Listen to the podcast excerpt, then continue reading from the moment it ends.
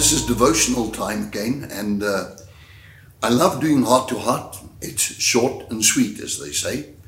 You uh, dive into it, and there's so much encouragement for so many people. You'll never know how many people have come back to me and said, It meant the world to me. I made it part of my devotional life. I start with it, and then directly after that, I pray. And uh, things like that, or read my Bible and pray. And it's amazing, you know. So here are two scriptures that I thought uh, that I'd like to share with you to encourage you for this day.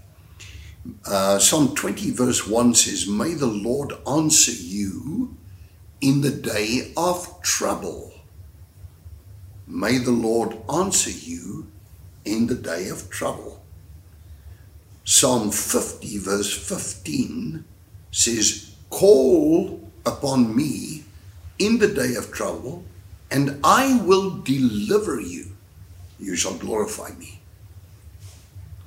And then Nahum, uh, the prophet Nahum, uh, 1 verse 7 the Lord is good. He is a stronghold in the day of trouble. He knows those who trust in him.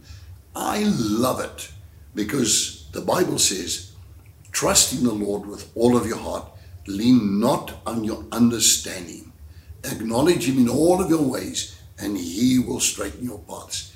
You know, sometimes I must say, I look at this and I think that a lot of people say, Oh, I trust in the Lord. You know, uh, I, I see that all the time. But, you know, you, you, you, you have great compassion on the people. When the trouble really hits, they turn somewhere else and they go and seek help somewhere else and uh, instead of the first thing on your knees. And uh, for me, that is like, it's like imperative. It's like, it's where the rubber hits the road. And, and that's where you find answers that you want. That's where you find that God is, is busy with you and you're busy with God on your knees and you begin to call upon Him in the day of trouble. It says He's a stronghold. Now, a stronghold is something that you enter in, if you talk about the concept of stronghold. And when you've entered a stronghold, you're in a place of protection, like the secret place of the Most High. So it must be the psalm I've read more than any other psalm in the Bible in terms of the prayer meetings on Saturday morning at LFCC or from LFCC. Webcast is live.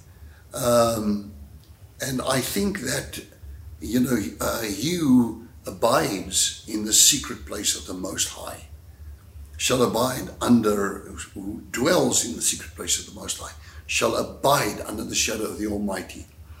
He is the stronghold. He's our rock.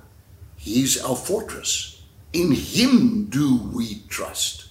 Trust in the Lord with all of your heart. So for me, it's like, okay, um, if I'm going to trust, I'm going to trust first priority, like with everything else. First trust goes to God, and then everything just falls into place. When you've got that connection, you know He takes care.